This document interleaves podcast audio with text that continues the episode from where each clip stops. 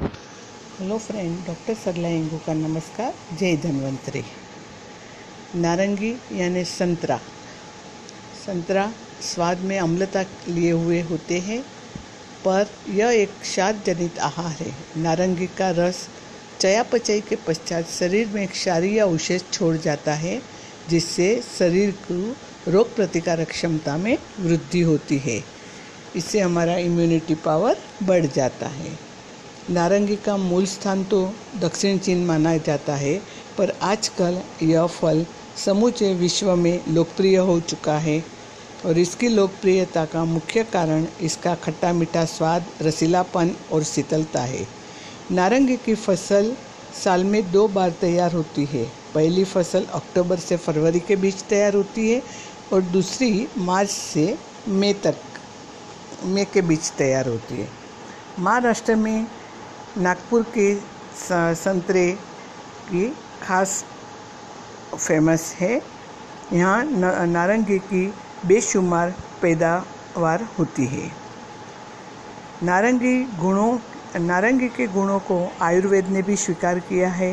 यह शुद्धावर्तक है। यह रक्त को शुद्ध करने वाली पित्त सामक वात सामक शीतल एवं ताजगी प्रदान करने वाली होती है। नारंगी मुख को शुद्ध करती है। बुखार में भी यह पथ्य का काम करती है, यह पेट के कीड़ों को भी नष्ट करती है और पेट का दर्द शांत करती है, नारंगी हड्डियों को मज़बूत बनाती है। नारंगी में प्रजीवक सी काफ़ी मात्रा में होता है। यदि 125 से 150 मिलीलीटर नारंगी का रस का सेवन किया जाए तो प्रजीवक सी की दैनिक आवश्यकता भली भांति पूरी हो जाती है। नारंगी में स्थित प्रजीवक सी शीघ्र नष्ट नहीं होता है, क्योंकि यह नींबू के अम्ल द्वारा रक्षित होता है। इसके अलावा नारंगी के प्रजीवक में कैल्शियम की मिश्रित होता है, जिसके कारण दोनों के गुणों में वृद्धि हो जाती है। नारंगी की फाकों के आसपास सफ़ेद आवरण से सर्वाधिक कैल्शियम होता है। चूँकि नारंगी के रस में तेजाब की मात्रा नींबू के रस से कम होती है, इसलिए नारंगी नींबू से श्रेष्ठ मानी जाती है। यद्यपि नारंगी स्वाद में अम्लता के लिए हुए होती है, पर यह एक क्षारजनित आहार है।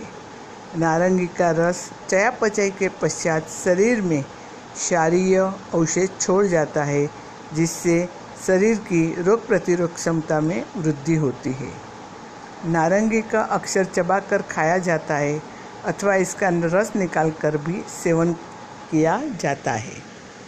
यदि शरीर को अधिक मात्रा में पौष्टिक तत्वों की आवश्यकता हो तो नारंगी के रस का सेवन ही करना बेहतर है। सर्दी की प्रकृति वाले को नारंगी के रस में थोड़ा गर्म पानी मिलाकर इसका सेवन करना चाहिए। कब्ज दूर करने के लिए सोने से पहले एवं प्रातःकाल उठकर एक से दो नारंगियाँ लेना पर्याप्त है। नारंगी दमा एवं श्वास नली की सूजन में भी उपयोगी है। बुखार के दौरान नारंगी के रस का सेवन करने से मरीज़ को पर्याप्त मात्रा में पोषक तत्व प्राप्त हो जाता है। यह पाचन शक्ति में सुधार करती है और भूख बढ़ाती है। नारंगी का सेवन करने से आमाशय में स्थित कीटाणु नष्ट हो जाते हैं और आंतें स्वस्थ हो जाती है। यह जीवन शक्ति में वृद्धि करती है। गर्भवती महिलाओं को जी मचलाता है, तभी उल्टी होती है। ऐसी दशा में नारंगी का रस काफ़ी राहत प्रदान करता है। एक कप नारंगी का रस शरीर को शरीर को पौना कप दूध के बराबर ऊर्जा प्रदान करता है। नारंगी नारंगी छोटे से लेके बड़े लोग को सबका प्रिय फल है, क्योंकि वो विटामिन सी से भरपूर है। बदहजमी की पुरानी बीमारी में भोजन ठीक से नहीं पच पच पाता। इसके कारण उसमें सड़न पैदा होती है तो इसके लिए पेट में गैस बनती है, तभी भी नारंगी का रस लेने से पेट में भोजन की सड़न को दूर करने में वो सहायता करता है। यह जठर और आंतों के मार्ग की सफ़ाई करता है। इससे जठर और आंतों की पाचन शक्ति में भी वृद्धि होती है।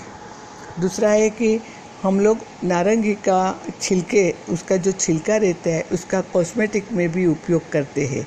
नारंगी को छिलके को धूप में सुखा के, फिर उसका पाउडर बना के, वो वो पाउडर को मुल्तानी मिट्टी के साथ मिक्स करके, उसके अंदर चंदन पाउडर थोड़ा मिला के गुलाब जल के साथ मिक्स करके, उसका लेप बना के लगाया लगाया जाता है तो चेहरे पे निखार जाता है और एक अलग सी रौनक पैदा होती है जो फेस पे और फेस पे जो रिंकल्स आते हैं, वो कम हो जाता है। तो एक कॉस्मेटिक में भी अच्छा उपयोग कर सकते हैं। जय धन्वंतरी जय हिंद।